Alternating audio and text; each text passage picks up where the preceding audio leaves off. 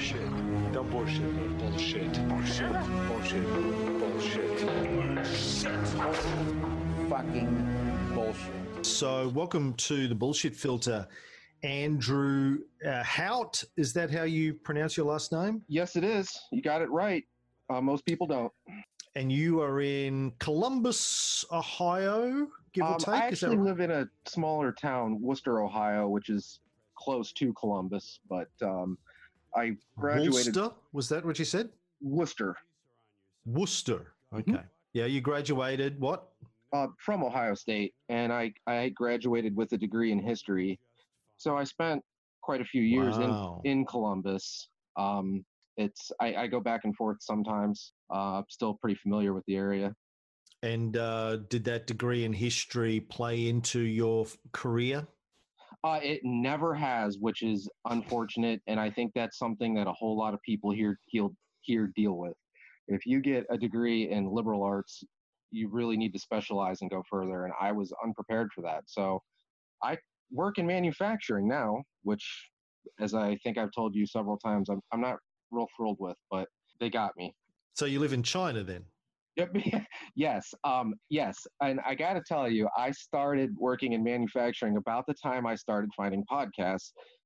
And I have learned so much about um, class struggle, uh, what it is to be the, the workers now. I'm, I'm one of them. And uh, I've whole new outlook. Read a lot, learned a Yeah. lot, experienced a lot. I see it every day. I see it in everything. Hmm, well, tell me, tell me more about that. Tell me about class struggle in Ohio. Well, okay. I uh, the company that I work for manufactures drainage pipe. It's very stratified, which I'm having a hard time with. I'm one of the very few people there with a college degree, yet I'm having a very difficult time moving up beyond where they they want me. If conditions were better here, I would be looking for a different job, but I'm so secure there that I just go along with it. We had our annual reviews and any bonuses and raises suspended uh, due to COVID because they gave us two weeks of paid vacation to use if we needed it, which sounded great. It was marketed, sold to us, fantastic. Uh, but no raises, no bonuses, nothing like that. Uh, come to find out that our stock today in checking has completely recovered and actually passed where it was on March 3rd when it was at its previous high. So that's just that's just today's example. But um, I'm sure that their revenues will probably take a hit. The the sort of lack of alignment between revenues and profit and share prices is something that most investors are scratching their heads about right they now. have a year to year that they improved from last year to this year. Their revenues When were higher higher than the year before at this point. At this point, year on year, Yes.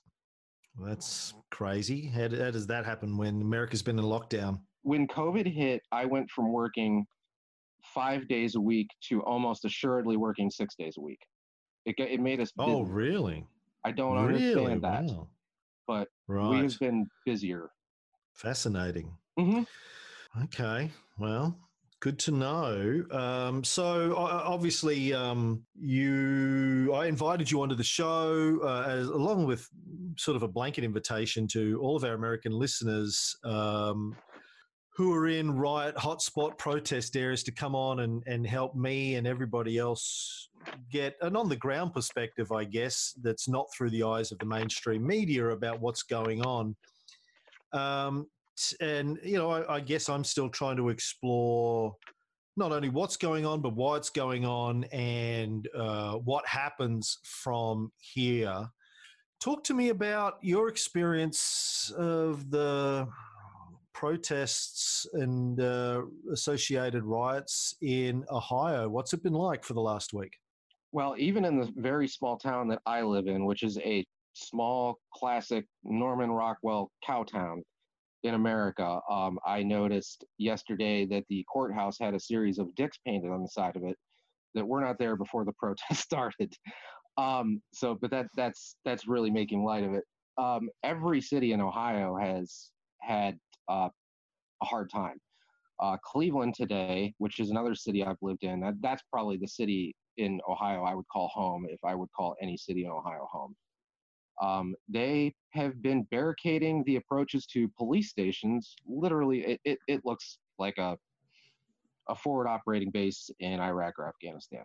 It's completely militarized. That's been going on a long time, but you just don't see it um, like you do right now. And that's pretty similar in Columbus. Same thing I hear in Cincinnati. All, all the cities are pretty much having the same approach. Um, it's been a quiet day. I didn't read about, read about any riots today, but uh, it was hot over the weekend. It was ugly. Um, I am curious to see what happens this Friday.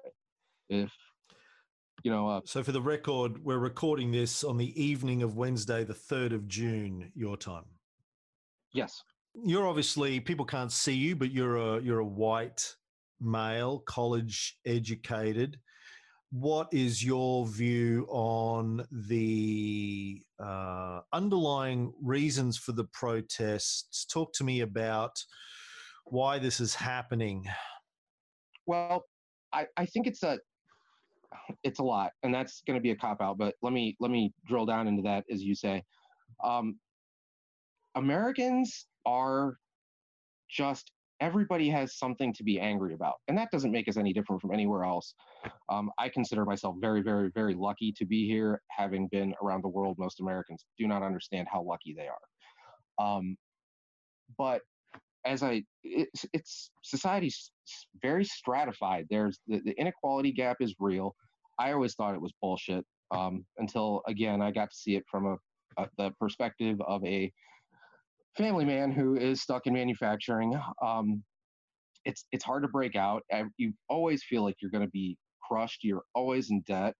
The the debt clock in New York is just. I've watched that since I was a little kid. I remember my dad pointing it out when it was at thirty thousand dollars per per person to pay off the national debt. It's I think it's now two hundred eight. It's it's in triple digits and it's insane. Um, your wife said that there's a tension in the air. Was it you? It was either you or your wife. I can't remember. Um, there's definitely something to that. I think everybody that lives in the United States has this just feeling of foreboding and tension that they, they don't know where it even comes from, but everybody's aware that it's there. So I think there's just a lot of anger boiling up. COVID really turned up the temperature. And then um, as soon as I saw the, the what happened to George Floyd, I I, I knew it was going to get ugly, and I we're I think it's I don't think even though things are calm right now, I don't there's going to be another escalation soon. Um, we have an election coming, and every nobody's even speaking about it, which is different than any other election cycle. Every it's almost like nobody wants to think about it because of the potential how ugly that's going to be. Nobody's going to win. Nothing is going to come out of that election that makes anybody. Somebody's going to be very much more angry depending on who wins, and the winners will be slightly less angry. It's just there's no way out, and I think everybody feels that. It's it's like a singular a singularity. Your use of the word anger, excuse me, resonates with me. Um, I think I, the the impression that I have, and I haven't been back to the US for a couple of years. Uh, the the impression that I get is Americans are an angrier people. Yes. As a society, than I think Australia is. Um, Australians, well, you said everyone has something to be angry about. Uh, Australians, uh, I don't get that here. Hmm. People hmm. may may want for more. They may be dissatisfied with certain things or unhappy about a policy or something that's going on. But I don't think uh, Australians are generally an angry people. We're not angry at each other. But I do get that sense in America that people are just angry at I, each other. There's a lot actually, of anger. If can I can I interrupt you there for one second? I want to. I, I hmm. definitely do want to restate that. Um, not that everybody on the globe has something to be angry about the way we are. Uh, I the Dominican Republic was the last foreign country that I visited, and you're right. There were people that literally did not have two nickels to rub together, and they seemed content. They were not complaining. They were they were satisfied people. So why do you think Americans, if if our premise is has some validity to it, why am, are Americans angry as a people? Well, we're constantly told and shown how how great it is, how how great it's supposed to be here, how great we are, how lucky we are, and you know the people that are used to to market that image aren't usually the, the people that have to bust their ass and live paycheck to paycheck. Um, that's a very there's a whole lot more to it than that that I'm I'm sure I'll think of as soon as we're done recording. Um, so is it that differential between we're being we've been told for you know at least 70 years since the end of World War II that you're the lucky people, that you're the best people in the world, and it's the best country in the world and the most successful yeah. country in the world. But at a day to day living level, a, a, large percentage of the population don't feel very lucky.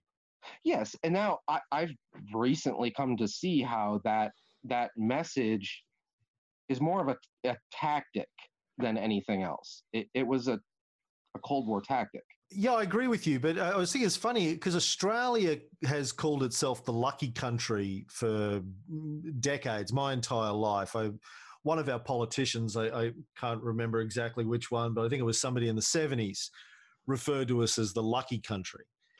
And we think of ourselves as lucky, but it's eh, for different reasons. We're lucky because we're life is pretty good here. You know, we we don't have a lot of violence. We don't have a lot of uh, social tension. We we have um, you know a pretty comfortable life. Doesn't matter doesn't matter where you are on the socioeconomic scale. And listen, there are exceptions to that. Our indigenous population, uh, asylum seekers who we throw in concentration camps, etc. But generally speaking, I think most Australians feel lucky to be born in Australia or to have immigrated to Australia. It looks that way to me, at least from here. I've only ever met a couple other Australians besides yourself. Actually, I, they're the only ones I ever met in person at a wedding. They sure seem like very happy people to me. Um, and I, to be clear, I'm I don't consider myself a patriot. I think patriotism is dumb. And as I said to a, a, guy on the weekend, I was having lunch at his house and we were talking about this. I said, I don't think of myself as a patriot. I feel lucky to have been born in Australia. I think Australia's got a lot of things right We've got problems and things that are wrong too, and a lot of room for improvement in a lot of areas. But I think generally speaking, we've got it. We've developed a pretty good system where you know we do have a safety net. Um, so I feel pretty good about uh, where Australia is at in many respects, but um, I don't say that as a patriot. I just think you know a combination of the work of thousands or hundreds of thousands of people over the last 50 years um, to get us to this position. And I was just lucky enough to be born into it. But uh, that's a difference in my head between being feeling like we've got a pretty good model and I'm lucky to be here versus being a patriot. That does I don't think we're superior because of that. It's just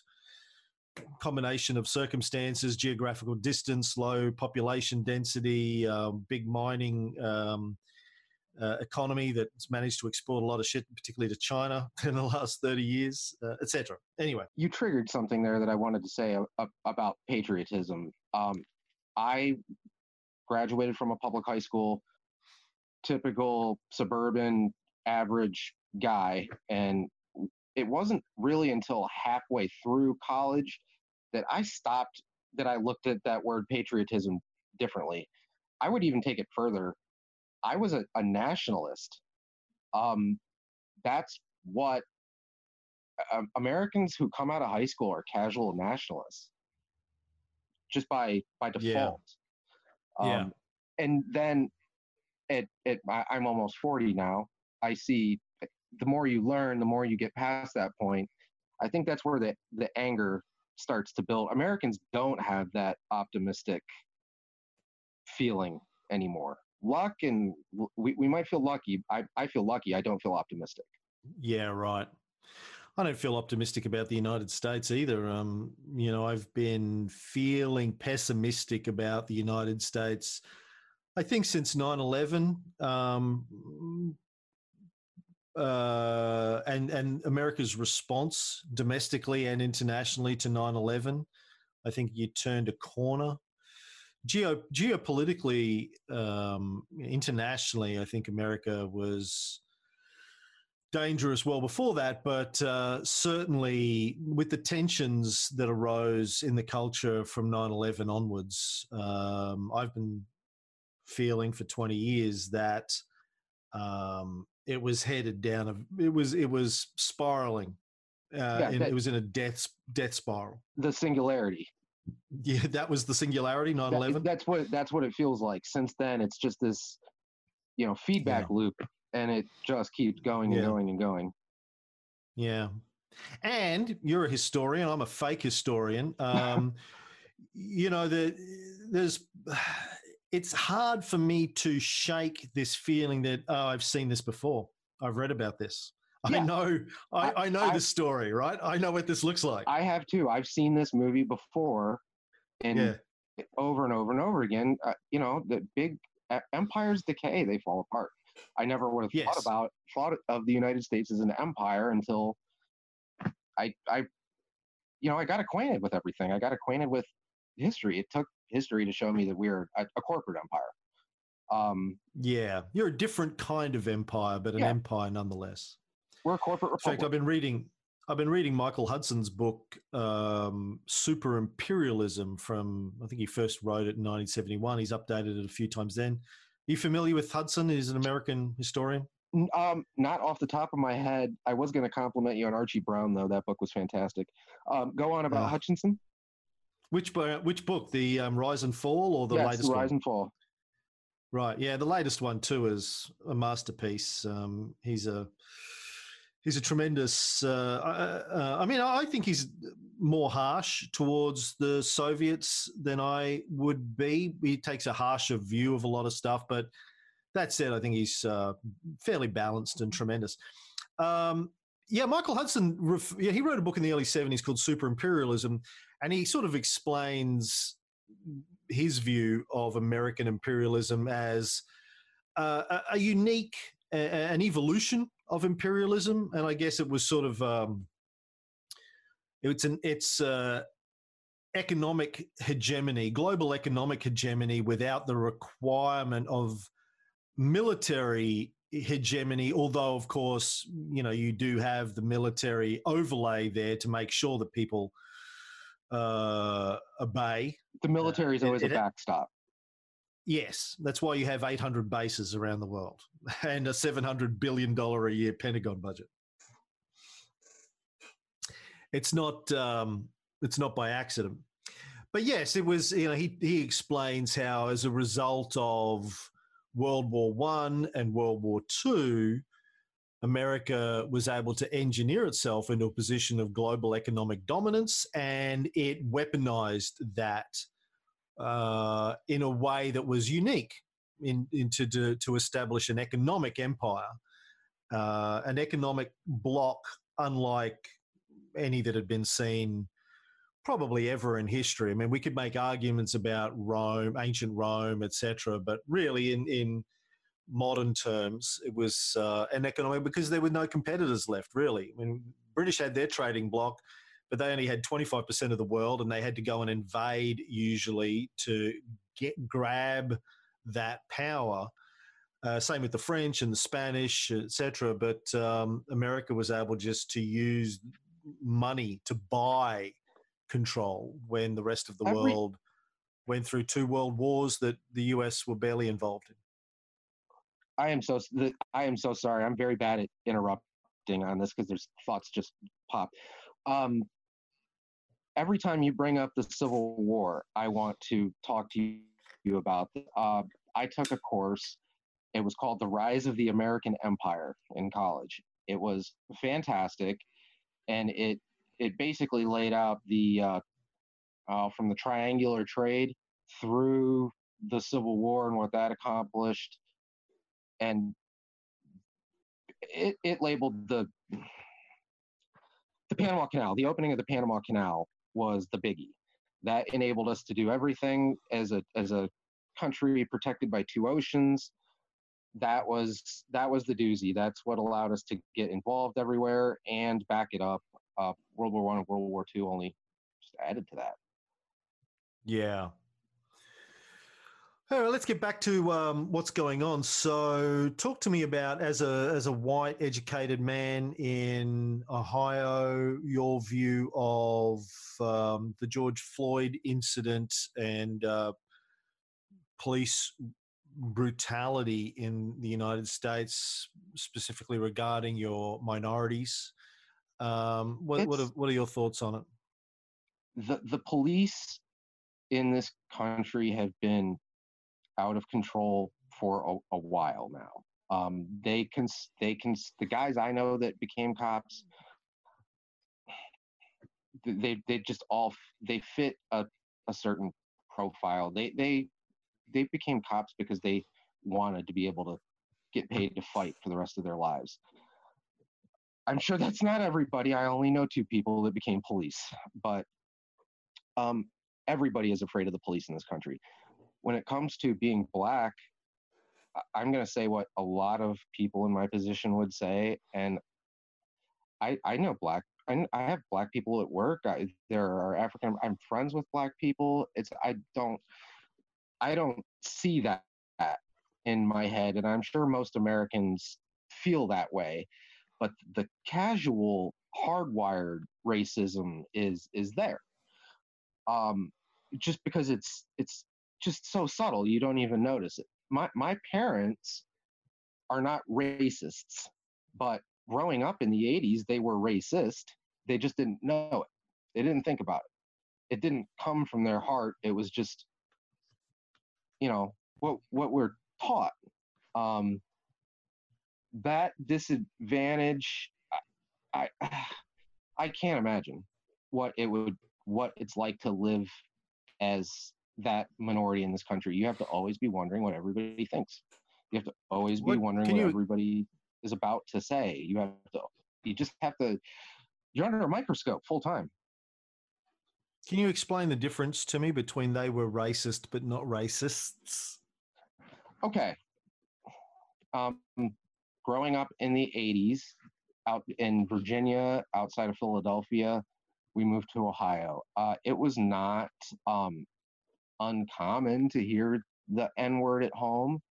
Um, jokes that that was a that was a common thing. It, it was not and it's not and they weren't unique they were just average suburban people too um, i guess i would have to say uh, the most casual but probably the most destructive way because it's the easiest way to pass it on is jokes about black people in the united states.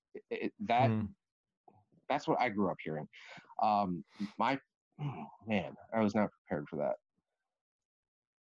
My parents lived that learned from their parents who were definitely racist because they were taught to be that way. Um, i think they evolved to be less racist but it was casual and accidental they didn't know it um, now to my generation that lived under that it's the same thing you grow up you know with hearing hearing jokes and wisecracks and generalizations um, and if you don't learn from that if you don't if you don't get the opportunity that I had to see the world through a different light and see people through a different light, you don't know how wrong that is. You don't you don't know that you don't know what you're doing. Yeah. I think that's the difference between casual racism and racism, if that makes sense. Right. I know yeah. I spit that out in driblets and sentence fragments, but I think it, I think you're talking about what seems to me the difference between conscious racism and unconscious or subconscious racism. Yes. Conscious racists, uh, you know, have a a worldview uh, where they see certain races as being inferior in some or all ways, um, and they they think about it, they deliberate on it, they argue for that point of view, they act on that point of view consciously subconscious racism, and we have a lot of that in my country. With particularly with respect to our indigenous population, but also I think uh, towards uh, Muslims and certain sections of Australia today. That's been kind of engineered, I think, by certain right wing media outlets, particularly those owned by the Murdochs over the last uh, 20 years. But uh, it's a it's more of a subconscious racism here.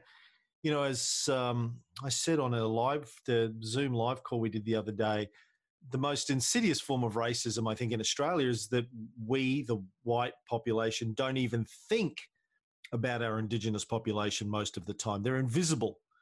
It's called uh, uh, an Australian um, sociologist decades ago. I mean, I think in the 50s he wrote his book, um, referred to it as the Great Silence, the Great Australian Silence. We don't think about the Indigenous people. We don't talk about it. We don't notice them. It's not conscious. We just don't even, we forget that they even exist because they're 2% of our population and many of them live in remote regions. And so we just don't see them. We don't think about them. And that's a form of racism in a way, but it's subconscious. And it goes through to jokes as well. I remember a friend of mine in Melbourne 20 years ago uh, who definitely is not a conscious racist, but would make jokes about uh, Aboriginals turning up for job interviews late. Oh well, of, course she was late because she's all because they're always late because they uh, don't un- they don't understand time or they don't have the same appreciation of time or as as white people do. I was like, what? fucking what? what? And she, and the person who said this uh, was like, well, that's not racist. That's just a fact. And I was like, wow. Well, as soon as you start uh, saying they, uh, as sweeping an entire race of people under this. I think that is racism. And whilst I'm sure there's some merit to what you're saying in that for 70,000 years, Aboriginals lived in this country and didn't have a clock other than the sun.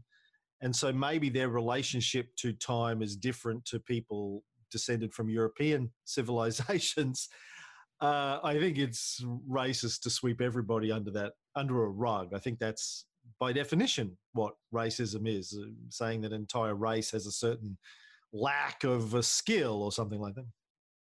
But it's that kind of stuff, not um, not as overt, not as deliberate. Although when I was growing up, there probably existed more too. You know, we would talk about abos, Aboriginals. Our version of the N word was an abo, just um, you know the abos, you know, typical abos, that kind of thing. And I think that it still exists in pockets of the country, but it's more regional mining, rural farming sort of areas. I don't think that exists so much in the urban parts of the country. Um, I do want to say one thing in my parents' defense because I don't want any any you or any listeners to paint a certain picture of them. I my parents are both very good people. I love them both.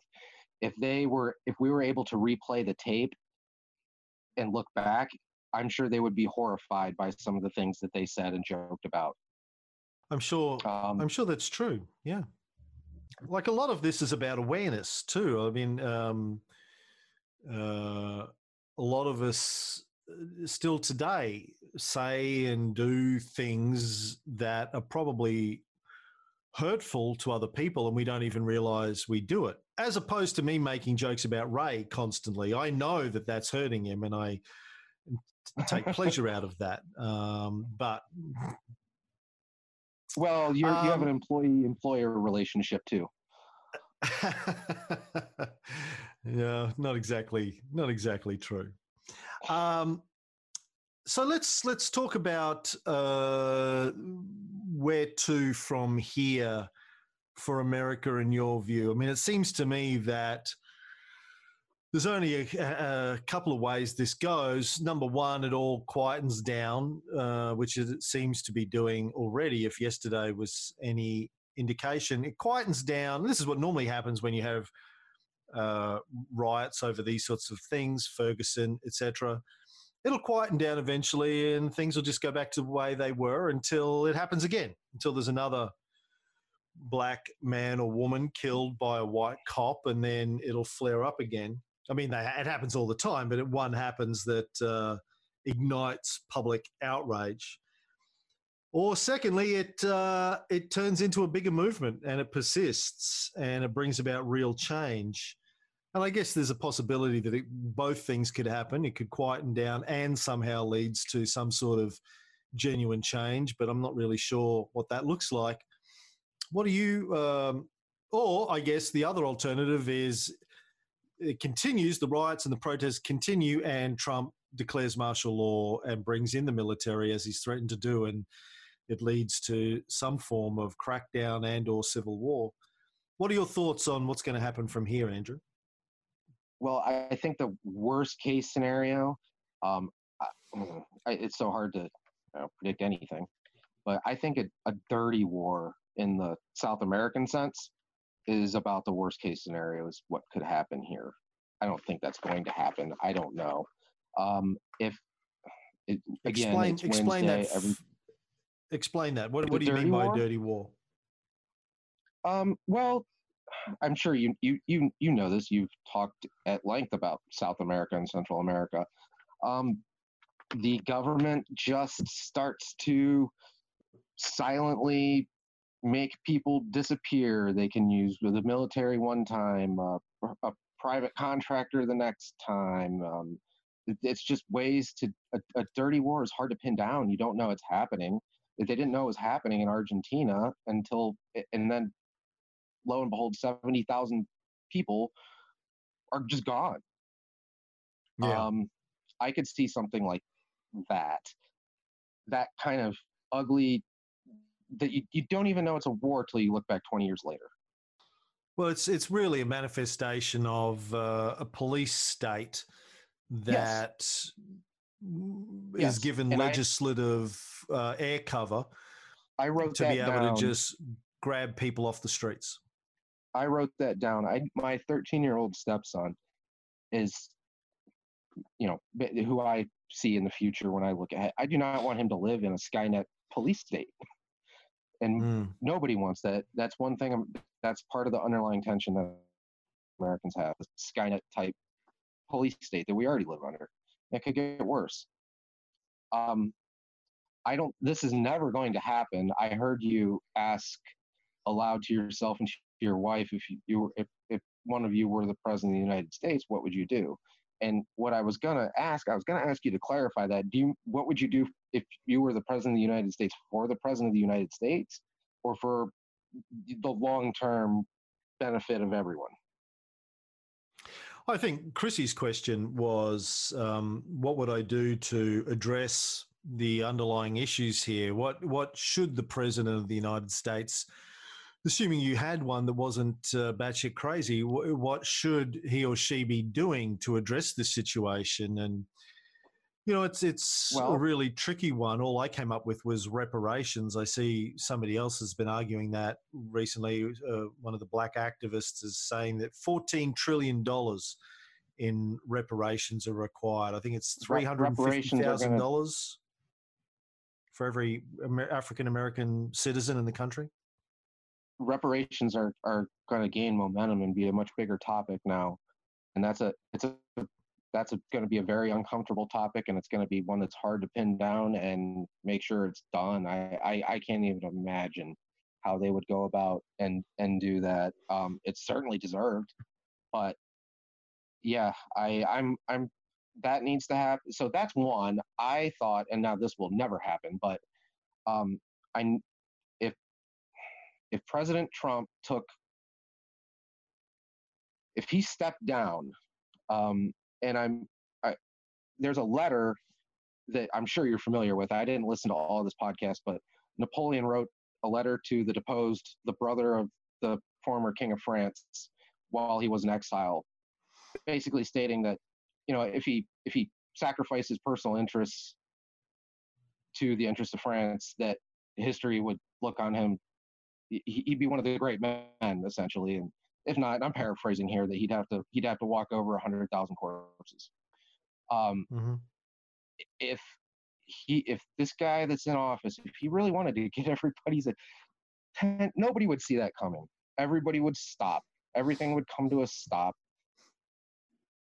I think that would be loud enough and big enough that it would grab everybody's attention and really make everybody think. And he would go down as probably a much more positive historical figure than he the trajectory he's currently on. Um, I know that's never going to happen, but I, I nothing short of it. Nothing's going to change. We're just going to go into a new. Our our election is several months away now, and there's no Roosevelt. Who's going to pull us out of this? Joe Biden is not is not Franklin Roosevelt. It's not going to get any better. It, there's there's no other options. Um, some the RNC and the DNC need to be decapitated. That way, I, I think the electoral process would open up to a little more than just this two post party system that we have. That they're really the same party just under different names. Um, mm. That's something that needs to happen. Term limits. Mm. Even the Confederate States of America got term limits right. Mm. Um, beyond that, I I don't know. I don't know how you break the the the cycle. It's it has to be education it, it, for the next generations. It has to be education. It has to start young. Um, even in college, even in Ohio, at Ohio State University, which is fantastic. There's no, there's no, there is no racism about that university. Yet, if you walk into the student union, every corner is segregated. Everybody goes to their group. Um, that is subconscious racism, I think, and it's deeply ingrained. That that has to be done away with.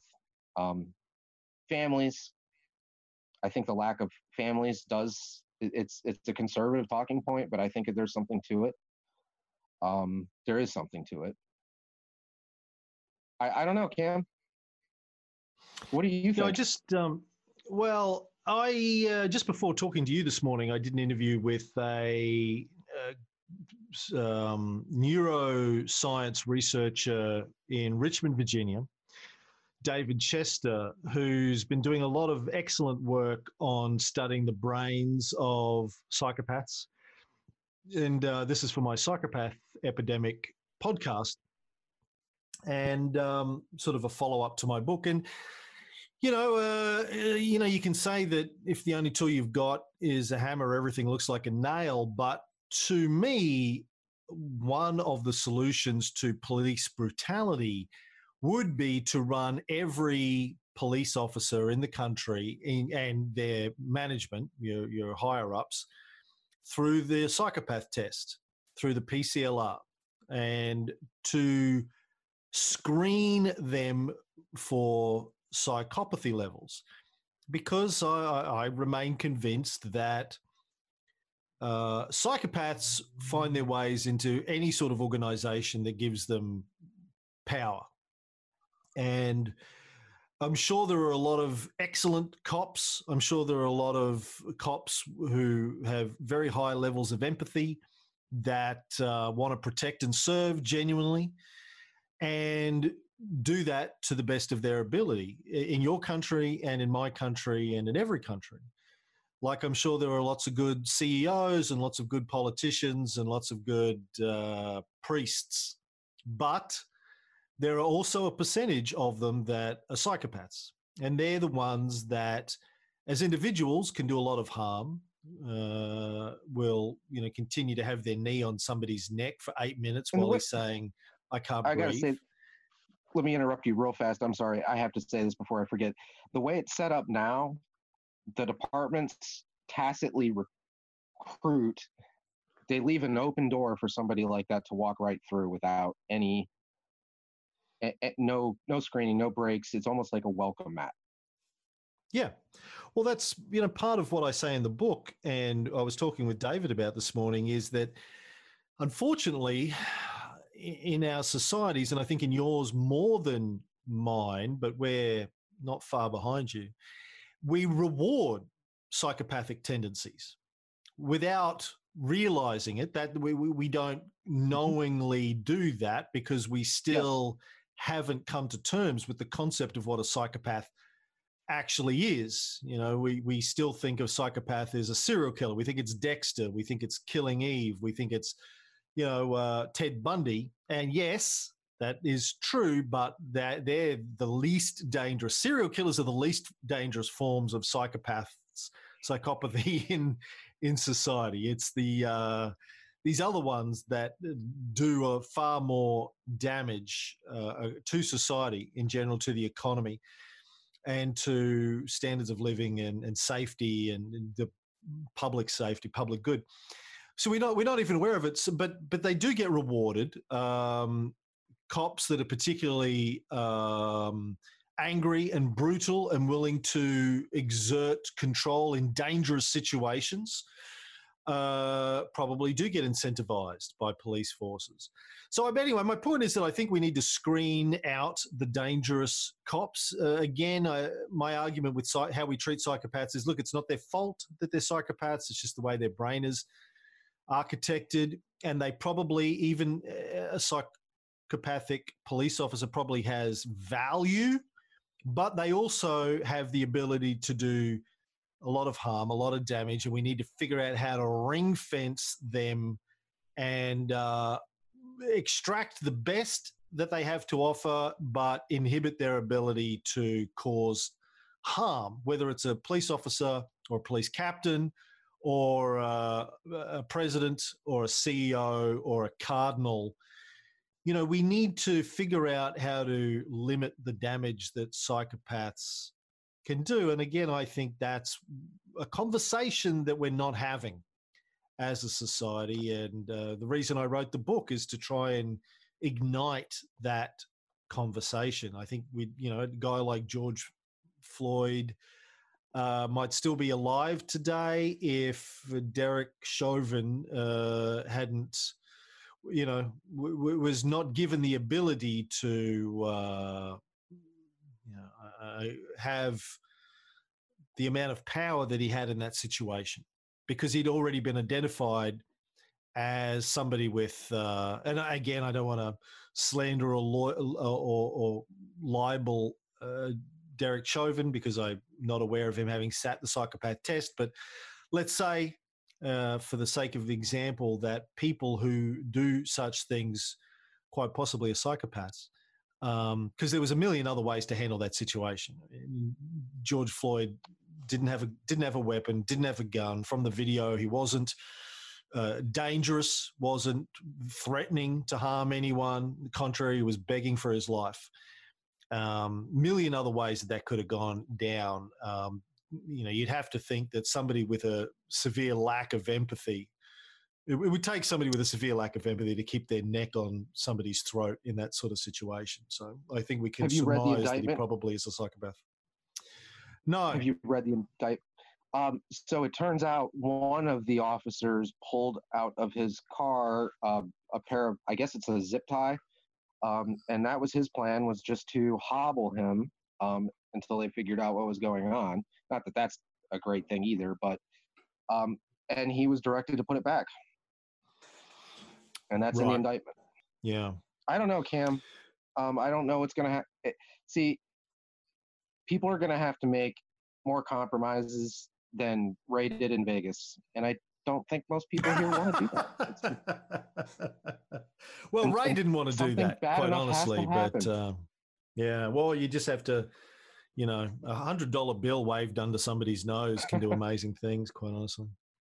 All right. Well, Andrew. Um, I, I, obviously, it's ridiculous for any of us to to say we know what's going to happen and what needs to happen, but um, I appreciate you coming on and sharing your point of view with me. It helps me, you know, try and get my head around where America is at by getting a cross section of American points of view on this. So, um, thank you, mate.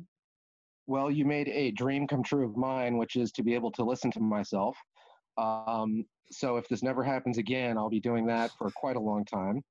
Uh, if you ever want to, if you ever do a mini series on the Civil War somehow or the rise of the American Empire, something like that, I would just, I would like a little bit of your time with that too. But I really thoroughly appreciate this. It's, you know, it's a real thrill for me. Thank you, Cam. Well, that that's the show that Mike Snyder has been suggesting himself as a co-host uh, for many years as well. So Maybe it'll be you, well, me, Ray, and Mike Schneider. co-host off. Okay, um, two men enter, one man leaves. I just uh, Yep, break a pool yep. cue and throw you guys into a cage somewhere. Aggressive expansion. All right, I'll, I'll suggest that to Mike. I'm sure he'd be down for that. Thank you, Thank you, sir. Andrew. I had a great time. Stay safe and uh, enjoy the rest of your evening, mate. Likewise. Bye bye. Just as a bit of an addendum to that interview with Andrew, um, I was talking to Chrissy about it after I got off the call. And I was talking about the anger, which she, the difference between the anger of Americans and the anger of Australians, at which the levels of anger, which she totally agreed with. But I was talking to her about the um, idea of the lucky country and the best country and the, the anger, how it generates from that. And she had a great insight. She said, Well, lucky and best are different. And lucky comes from a place of gratitude. You feel grateful that you were born in a place where you have so much to be thankful for. Thinking that you're the best is about entitlement. You think you're entitled. She said the difference, in her view, having lived here for, as we said the other day, uh, what is it, mm, 10 years, uh, maybe nearly 11 years, I think, is that Australians are thankful that they were born here because they feel lucky. They're grateful for being born here. They don't feel entitled. Americans feel entitled because they've been told their entire lives they are the best people and the best country in the world. And then when they don't feel like they're getting what they are entitled to, they feel angry. Uh, so I thought that was a terrific insight the difference between lucky, feeling lucky, and feeling entitled. I'm, I'm sure this doesn't apply to every American as it doesn't apply to every Australian. I'm sure there are Australians who are entitled and feel entitled and are angry, and there are Americans who feel grateful and lucky. But, you know, that's just trying to get a, a, a sense of how the countries are perhaps different. We were never an empire. Aus- Australians, we don't consider ourselves the best at anything. Except, you know, occasionally we might, if we when we won the America's Cup in 1983, two, three, whenever it was, I think we felt pretty good about that. Uh, very rarely we might win a cricket tournament against the British or the West Indians or something. Not that I pay much attention, obviously. We don't think of ourselves as the best because we don't, you know, we're not, we're, we're a very small population and we play a very small role in the world. I guess it's, it's the difference between being part of uh, an empire and being part of well we were part of the british empire but a small part and we don't think of ourselves as being part of that. And of course the british empire collapsed uh, in, in many ways many measures uh, during world war one and world war two in the first part of the 20th century. And i'm sure a lot of british people struggled with that collapse that feeling hold on i thought we were the greatest empire on earth. What happened? Where's my share of that might explain a lot of what was going on in England in the 50s, 60s, 70s, etc. Anyway, that's the show. Thanks for listening. Uh, stay safe uh, wherever you are. And think about gratitude. I read a study the other day that uh, there's a there's a there's evidence of happiness. There's a happiness. Oh, Somebody talk to me about this. I heard this somewhere. I don't know where I heard this. I either heard it on a podcast or somebody said it to me but there is a measurable measurable difference in happiness if you uh, are grateful for something. If you write down every day three things that you're grateful for and it, it lasts for like a week the happiness bump that you get. And if you share it with other people this person told me whoever it was it lasts for a month. You get a bump from expressing gratitude. I'm grateful for you. And let me take this opportunity to say that I'm grateful for you, the listeners and subscribers of the podcast, and of course for Ray. I give Ray a hard time, but he knows I love him. You know I love him. I'm grateful for Ray. Doing these podcasts would not be the same without Papa Bear by my side. And I miss not having him on these shows. I meant to have him on some of these this week, but. Uh, just scheduling, and it's been crazy here trying to churn all these out on top of everything else that I'm doing. But anyway, we will be back to a normal programming schedule, hopefully, if everyone makes it through this week soon. Be good to each other. Bye. Bullshit. Where would we be without our safe, familiar American bullshit? Land of the free, home of the brave, the American dream. Men are equal, justice is blind, the press is free, your vote counts. Business is honest, the good guys win. The police are on your side, God is watching you. Your standard of living will never decline. And everything is going to be just fine.